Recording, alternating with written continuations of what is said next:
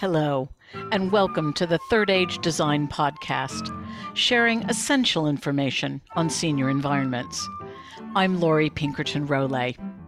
Last month, our special guest was Colin Milner from Victoria, Canada, and we're staying with the Canucks this month when I speak to Jonas Jonkin, an expert in co housing. So, if you're operating a retirement village or a care home, you might be mistaken for thinking this episode does not apply to you. But discussions on co housing are taking place everywhere at the moment, and this may very soon represent a serious competition for you in the market, or might even be something you'd like to look at in further detail for your own offers. What is the model, and what is required by way of facilities? Is this truly a new lifestyle in senior living? And we're going to go to the United States in follow up to information given to us a couple months back from our guest Melinda Avilatorio, who introduced us to the Wellzesta Group. And I'm going to be speaking with Kyle Robinson, partner and co founder of Wellzesta, about their unique contributions to senior living in this month's Innovation Spotlight. Writer Isaac Asimov is quoted as saying, your assumptions are your windows on the world. Scrub them off every once in a while, or the light won't come in. I'm going to pause just for a second because that is really worth some real thought. What are our assumptions about senior living? The financial aspects, the physical aspects, emotional. What about the intellectual aspects?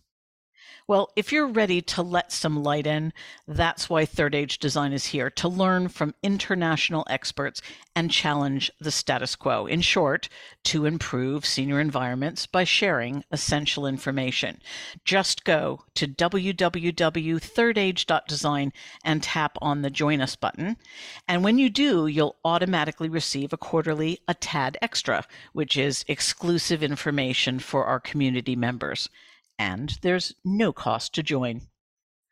The Third Age Design podcast is supported by Inova Care Concepts, whose mission is to enhance quality of life through innovation. From hydrotherapy pools to furniture, you'll find quality, aesthetics, and functionality in all unique Inova products. Inova Care Concepts, the leading edge of healthcare. Okay, let's get started. So my guest today is Jonas Jonkind or Jonas Jonking. But would you pronounce it correctly for us, please? The first one, Jonas Jonkind. Thank you very much. And can you give me a little bit of a background uh, in terms of how you got engaged with the co housing movement to begin with? Uh, yeah, well, I didn't know about co-housing, but my brother was at a personal wellness course, and afterwards, a bunch of the alumni went there for a fundraiser um, for the Saskatchewan farmer who was battling Monsanto and needed legal costs. They had a, a music concert there, so I went there, and uh, right away when I came into the building, it just felt different because they really had a lot of community there. So for me, it just started with that that feeling of reconnecting with the idea or the feeling of community. Right. And is that at the I'm probably going to mispronounce this as well, but Windsong. Ah, well, was that at I can. Windsong co-housing. That's what I can pronounce, but the other one is Nanaimo.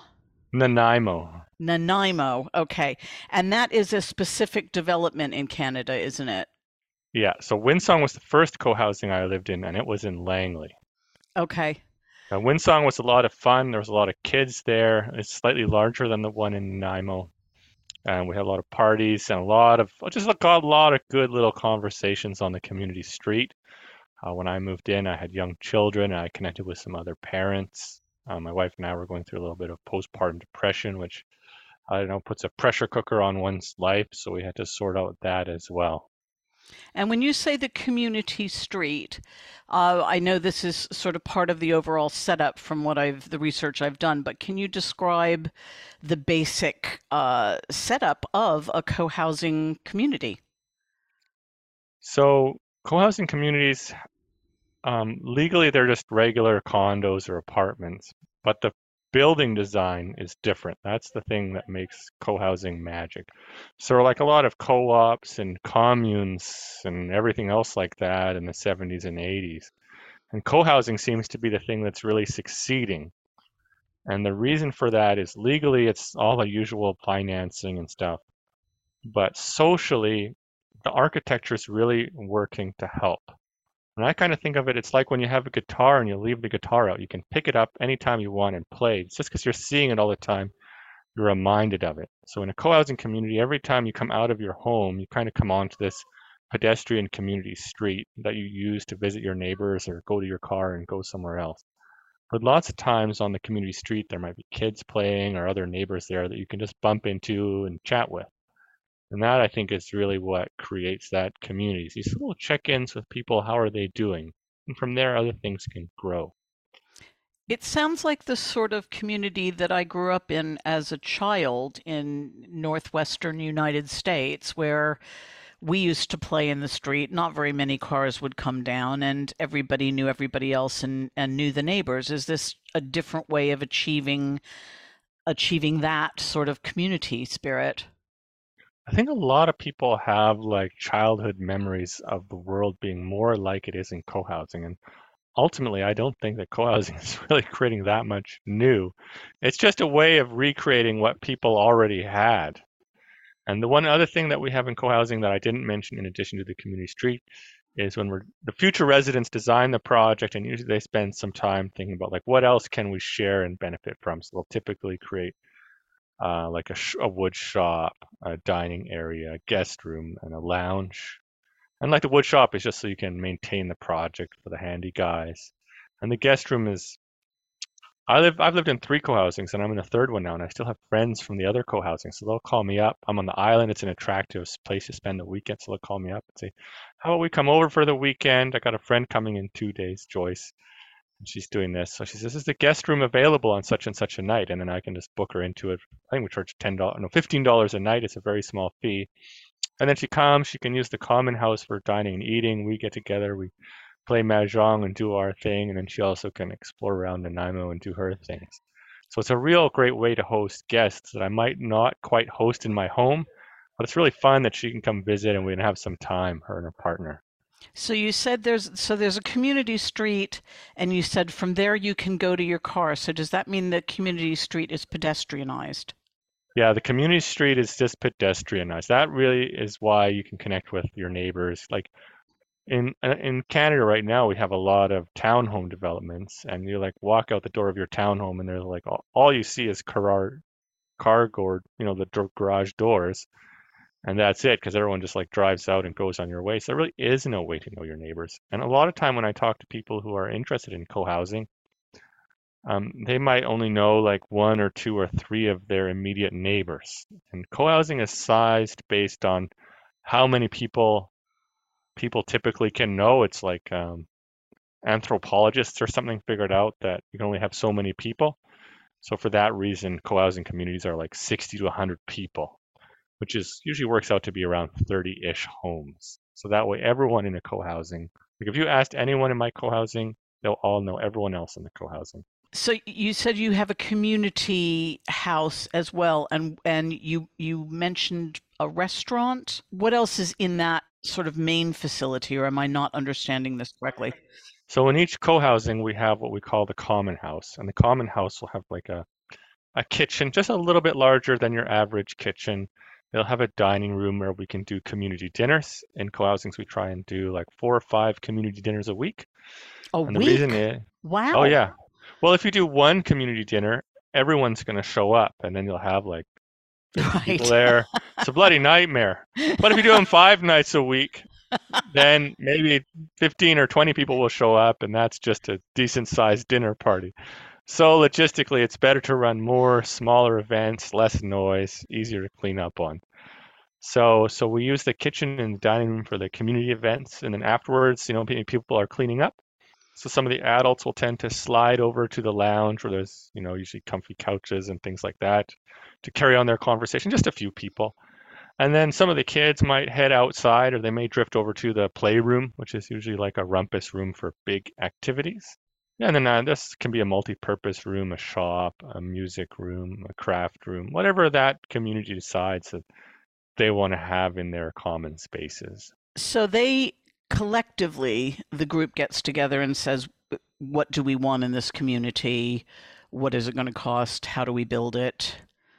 What are we Exactly. putting in? Is that is that Exactly. the background of it? And one of the biggest failures that we're finding kind of around the world in terms of senior living is loneliness and the depression that comes with that.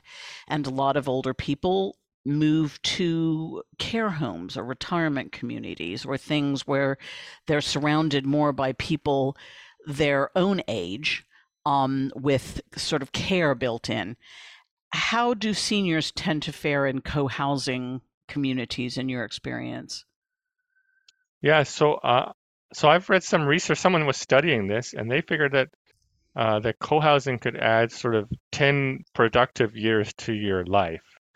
So I think especially for men, when men sometimes retire, they've been stimulated at work, they've got a social network at work, and um, as you retire, all that stuff starts to fade away. And uh, some people did some studies, and they showed that your social health, um, which they define in a complicated way, but basically it has to do with how many people would you be comfortable asking for money or something like that. Um, that has as much impact on your health as smoking, drinking, exercise, and diet. And, and I think for a lot of people, they're not getting those social health needs met, maybe at a critical time in their life too. Um, because a lot of that can automatically be taken care of by work. And um, Right. I've known a few men, especially, who retire and then they just end up, you know, just pushing the lawnmower around. I think that's not a good social environment. There can be a lot of TV involved in that. And um, I saw some studies online that show that, like when that happens, the the IQ of men after they retire can plummet quite a bit in those first few years. How interesting. Did not know, did not hear about that. That's very interesting. I'll Well, make sure make sure you some links. Yeah. make sure you fact check me, but that's what I remember reading. I remember being surprised by that someone could measure it and how significant it was. I will. We will look into that, and if we we're finding some links on that, we'll put that related to this podcast episode, so people can can look into that uh, further. Are the people that are elderly within any of these communities are they sort of treated the same as as everybody else? Are they treated like elders of a you know tribe would be treated? How are there is there any difference in the relationship and how they interact with the rest of the community as opposed to people of other ages? Um, yeah, that's uh absolutely people in different age groups are treated differently and interact differently. So the kids are treated like kids. People who are sort of working age, they spend a lot of time at work and they tend to be like sort of doing a lot more, if you will, in, in their lives and in around the community. And uh, the elders tend to be, well, they have more time to enjoy community.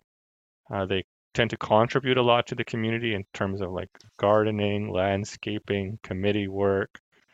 Uh, they tend to contribute a lot to the community in terms of, you know, experience and wisdom. Like here in Pacific Gardens, one of my neighbors, Frances, uh, she saw me going through some stuff with one of my teenagers, and she just had some resources that she shared with me because it's kind of like, in a way, an extended family. So in these ways, in these ways, elders in the community are are contributing and participating in different ways. And there's also like I think a little bit of tensions too because um, sometimes the elders want different, slightly different things, hmm and uh, they're very aware of it. They know what all the young whippersnappers are up to, and uh, they got their ideas about how things should be done. And uh, we usually keep a few things like a little bit taboo as well. Like for example, uh, we sort of have s- s- semi-unspoken rule that we, we try not to give anyone else parenting advice, for example. Right.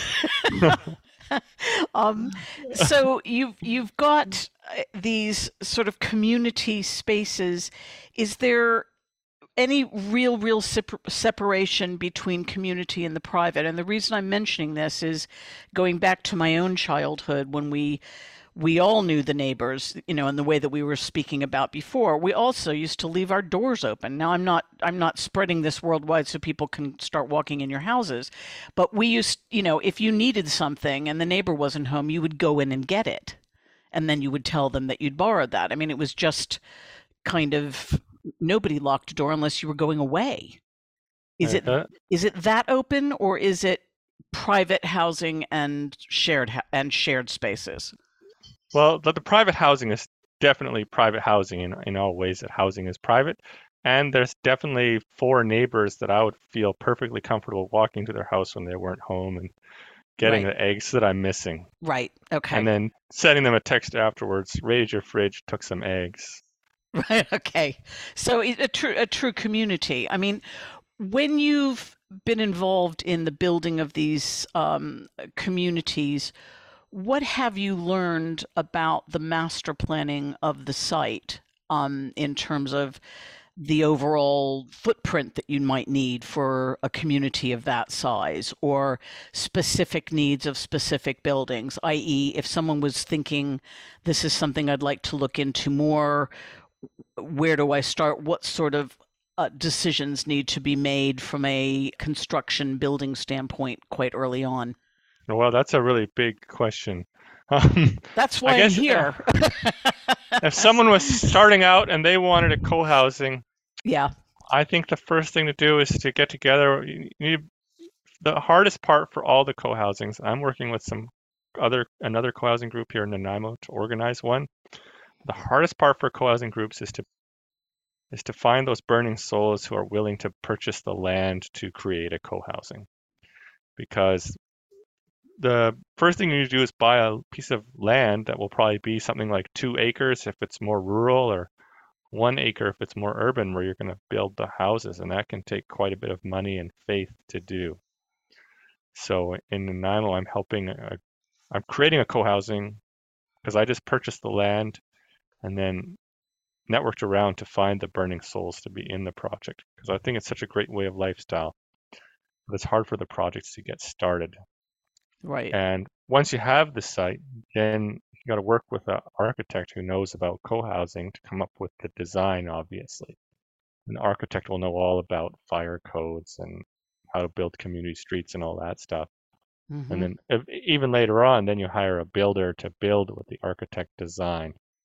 For the most part, after you're done with the architect, it's basically just perfectly normal construction.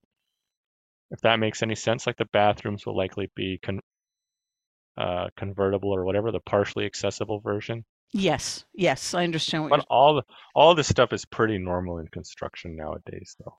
you make collective decisions about, for example, this communal space needs to be refurbished or upgraded or something, that would be something that the whole community would discuss and, and become a sort of financial project?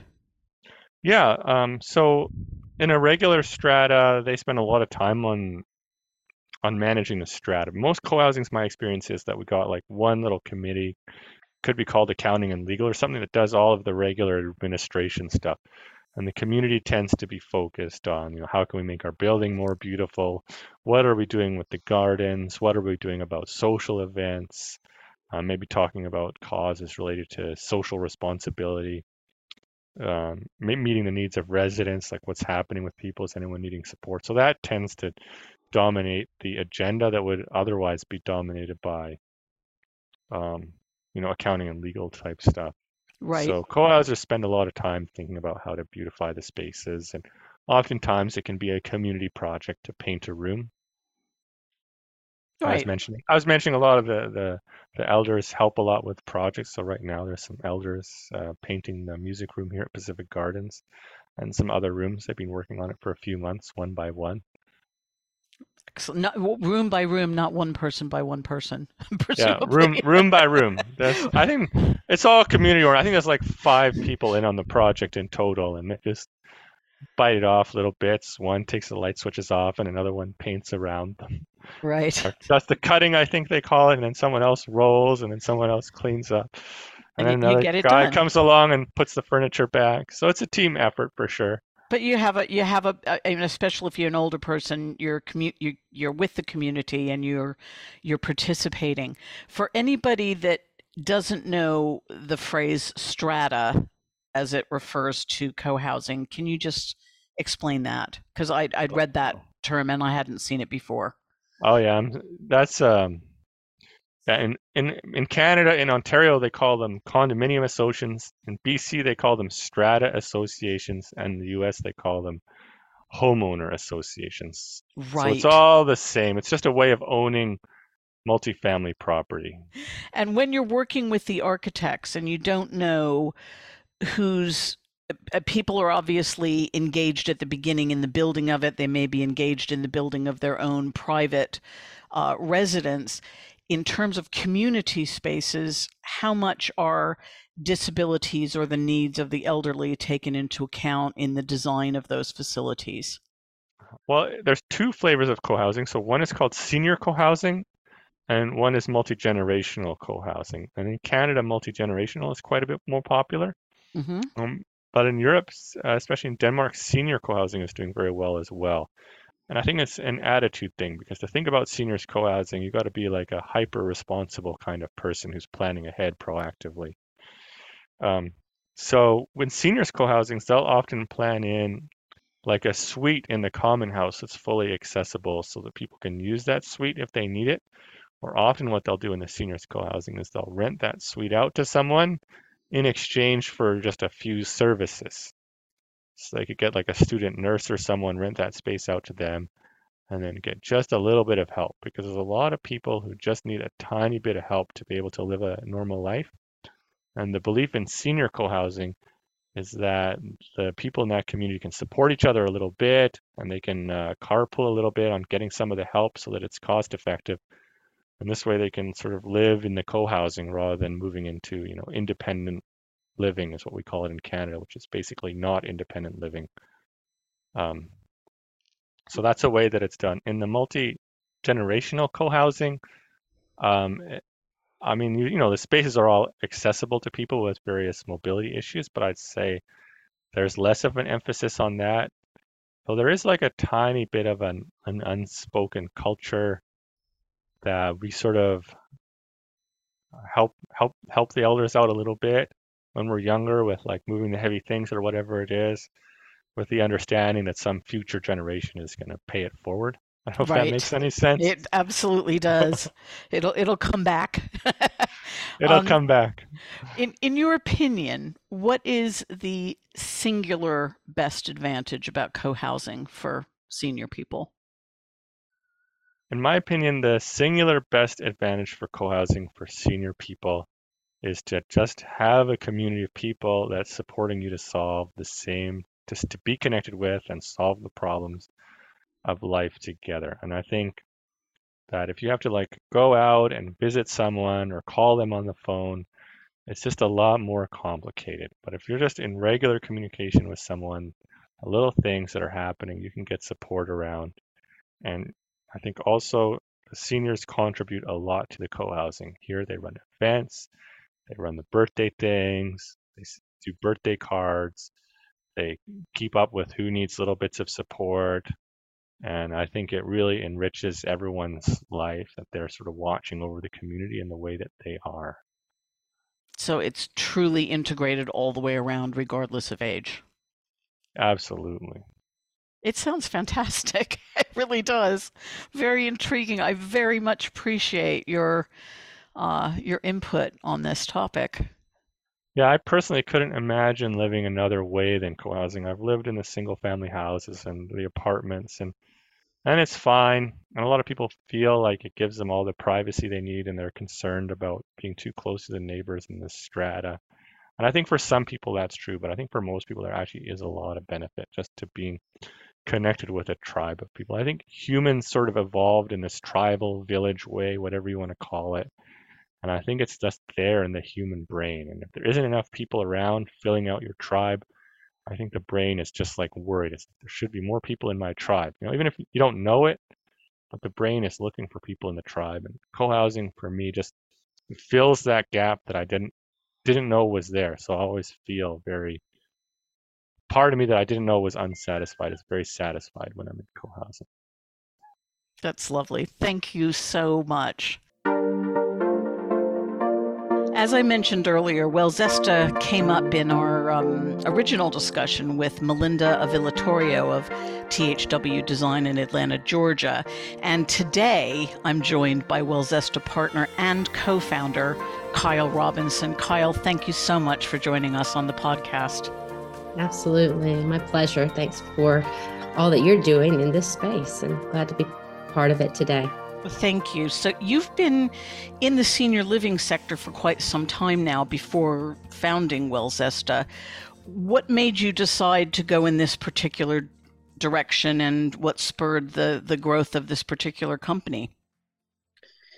I've always had a propensity towards being around senior adults. I grew up in this industry. My dad owned a consulting firm for 40 years in this space. And so I was around uh, this industry my entire life and ended up going to school and graduate school um, in gerontology and health communication. So I was sort of um, I guess, called to do it, if you will, and loved working with communities across the country, working with senior adults, the residents, the members, and of course the staff as well.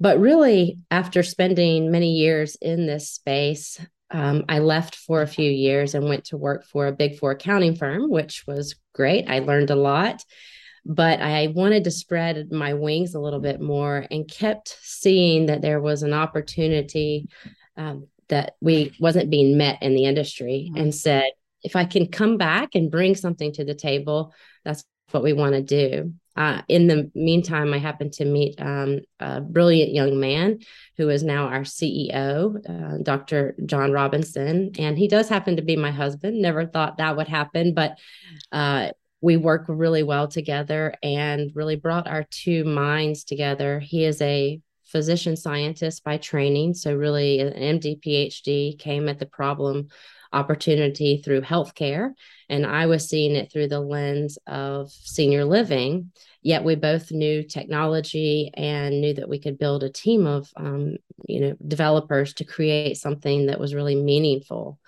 So we really saw an opportunity, started doing some research with communities that we knew across the country and started asking the right questions. And it definitely bubbled up that there was a way to really do better um, rather than being so capricious about uh, doing something new. We needed to help these organizations be more proactive and more progressive as it related to health, well being, communication, and what we call engagement so you started asking questions before you started coming up necessarily with with the answers it sounds like but also you've come up with this uh, theory i saw a short video of you uh, talking about the four h's um, right. I think that was a club in the United States when I was growing up, if I'm not mistaken.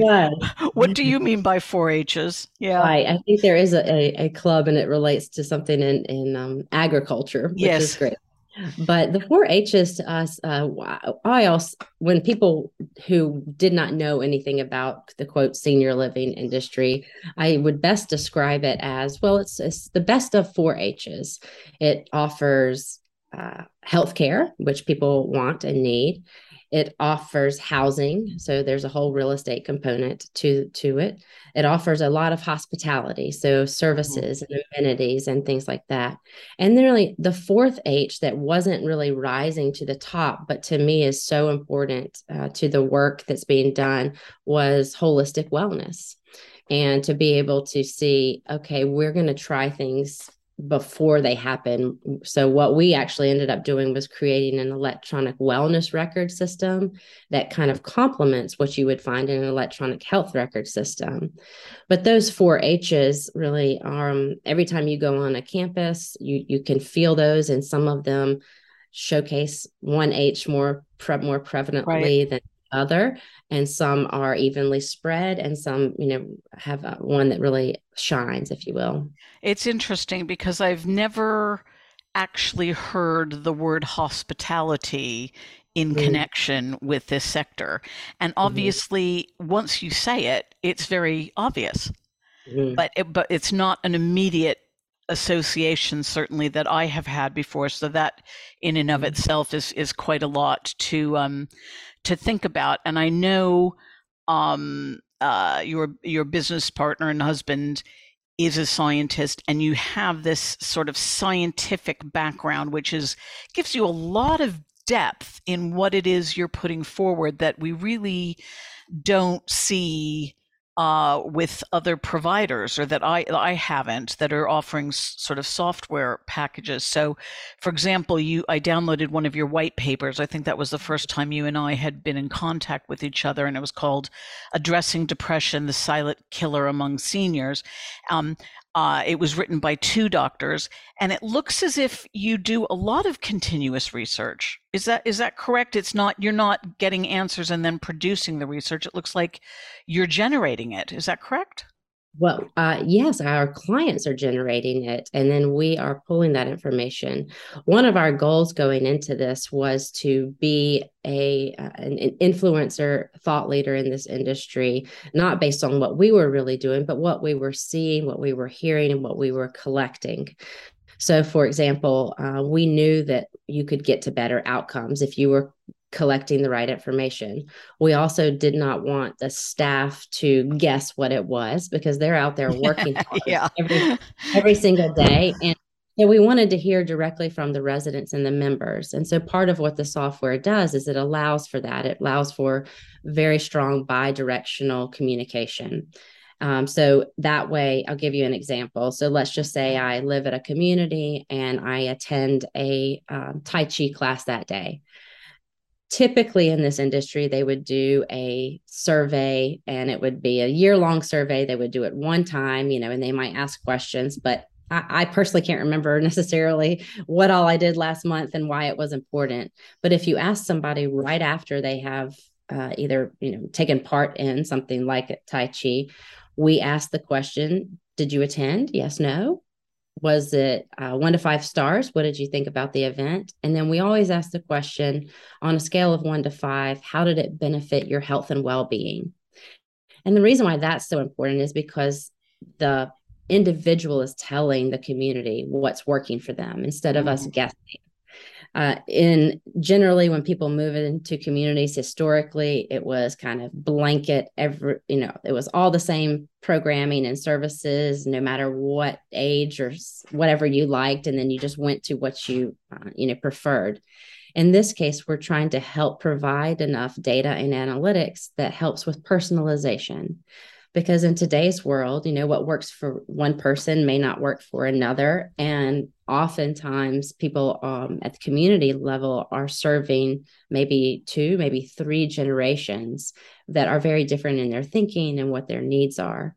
And having that data on hand uh, is very helpful and it's really coming very easily from the individual. So you're not having to go out and really search for it. It's just kind of um, coming through and how they're answering questions or what they're gravitating to within the platform. And it also must make them feel uh, a, a, personal set of responsibility and engagement with the community. One would imagine, um, and that that their opinion matters.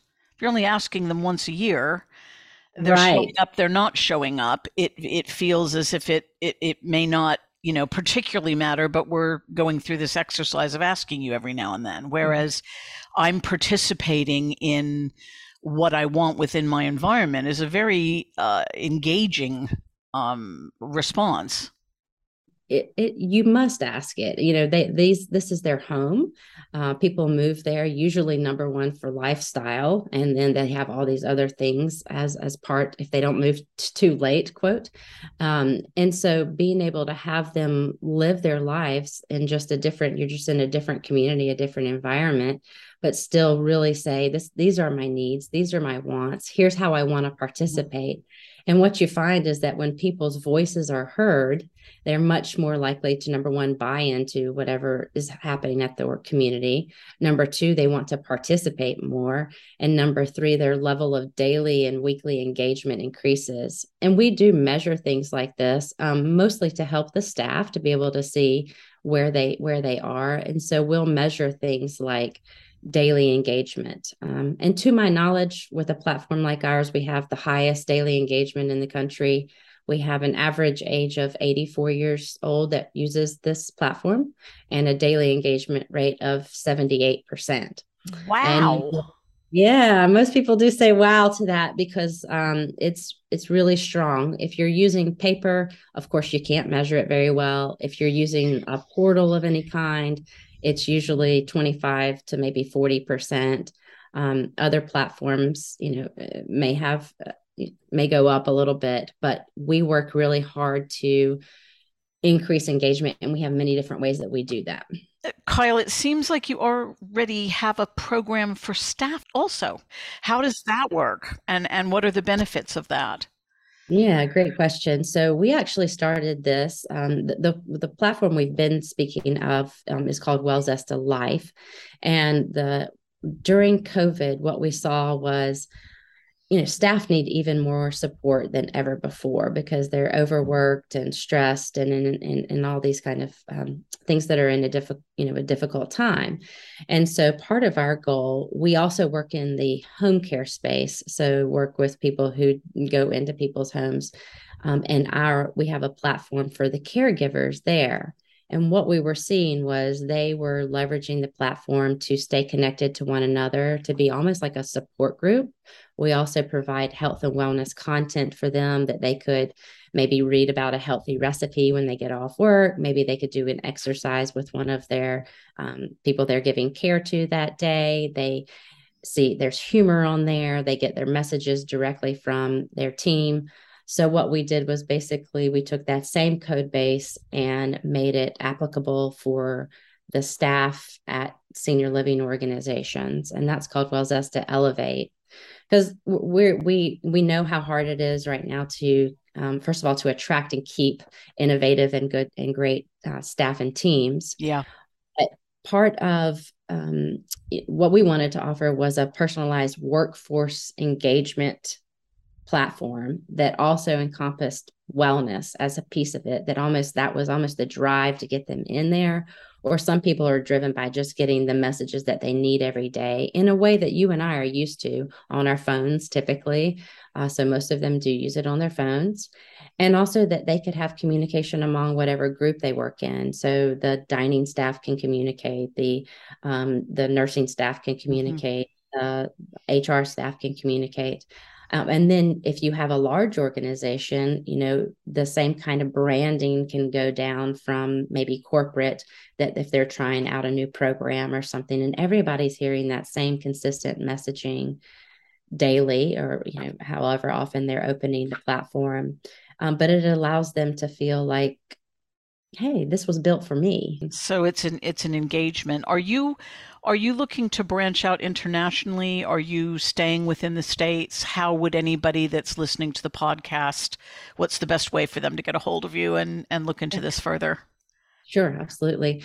Well, we already have um, we have an international team that works with us so we're already sort of geared that way. We have international people um, on our team in brazil costa rica ireland um, and of course across the united states as well. So we already have that propensity. Our ceo has deep roots um, grew up in japan has a culture uh, and people influencers there as well as different places in europe um, like france.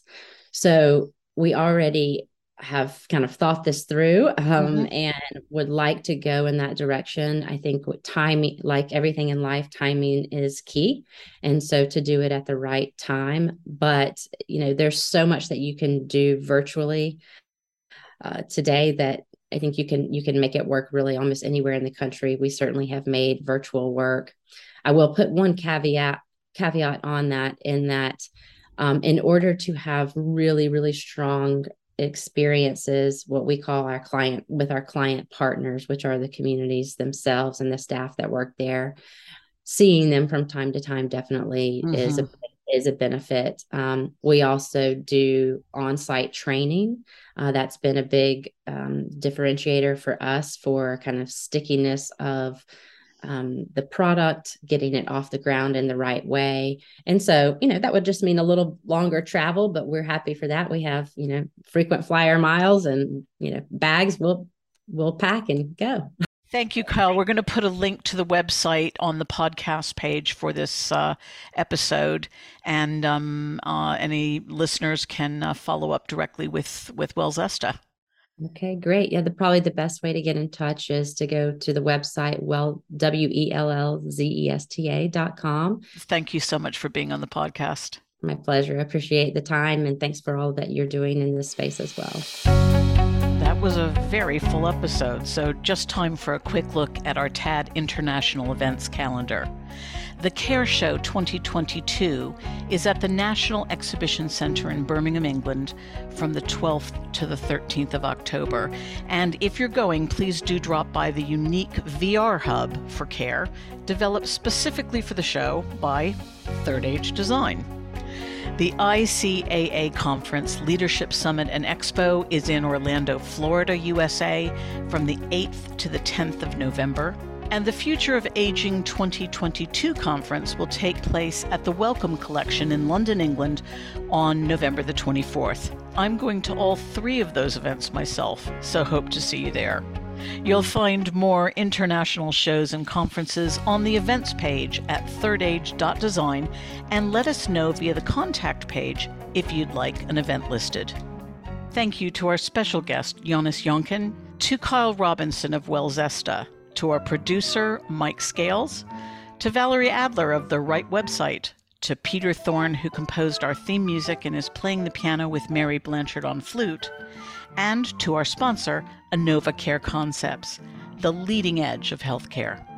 And finally, to you. Thank you so much for being part of a community who believes we can improve senior environments together. I'm Lori Pinkerton Rolay, and I hope you'll join me for the next one.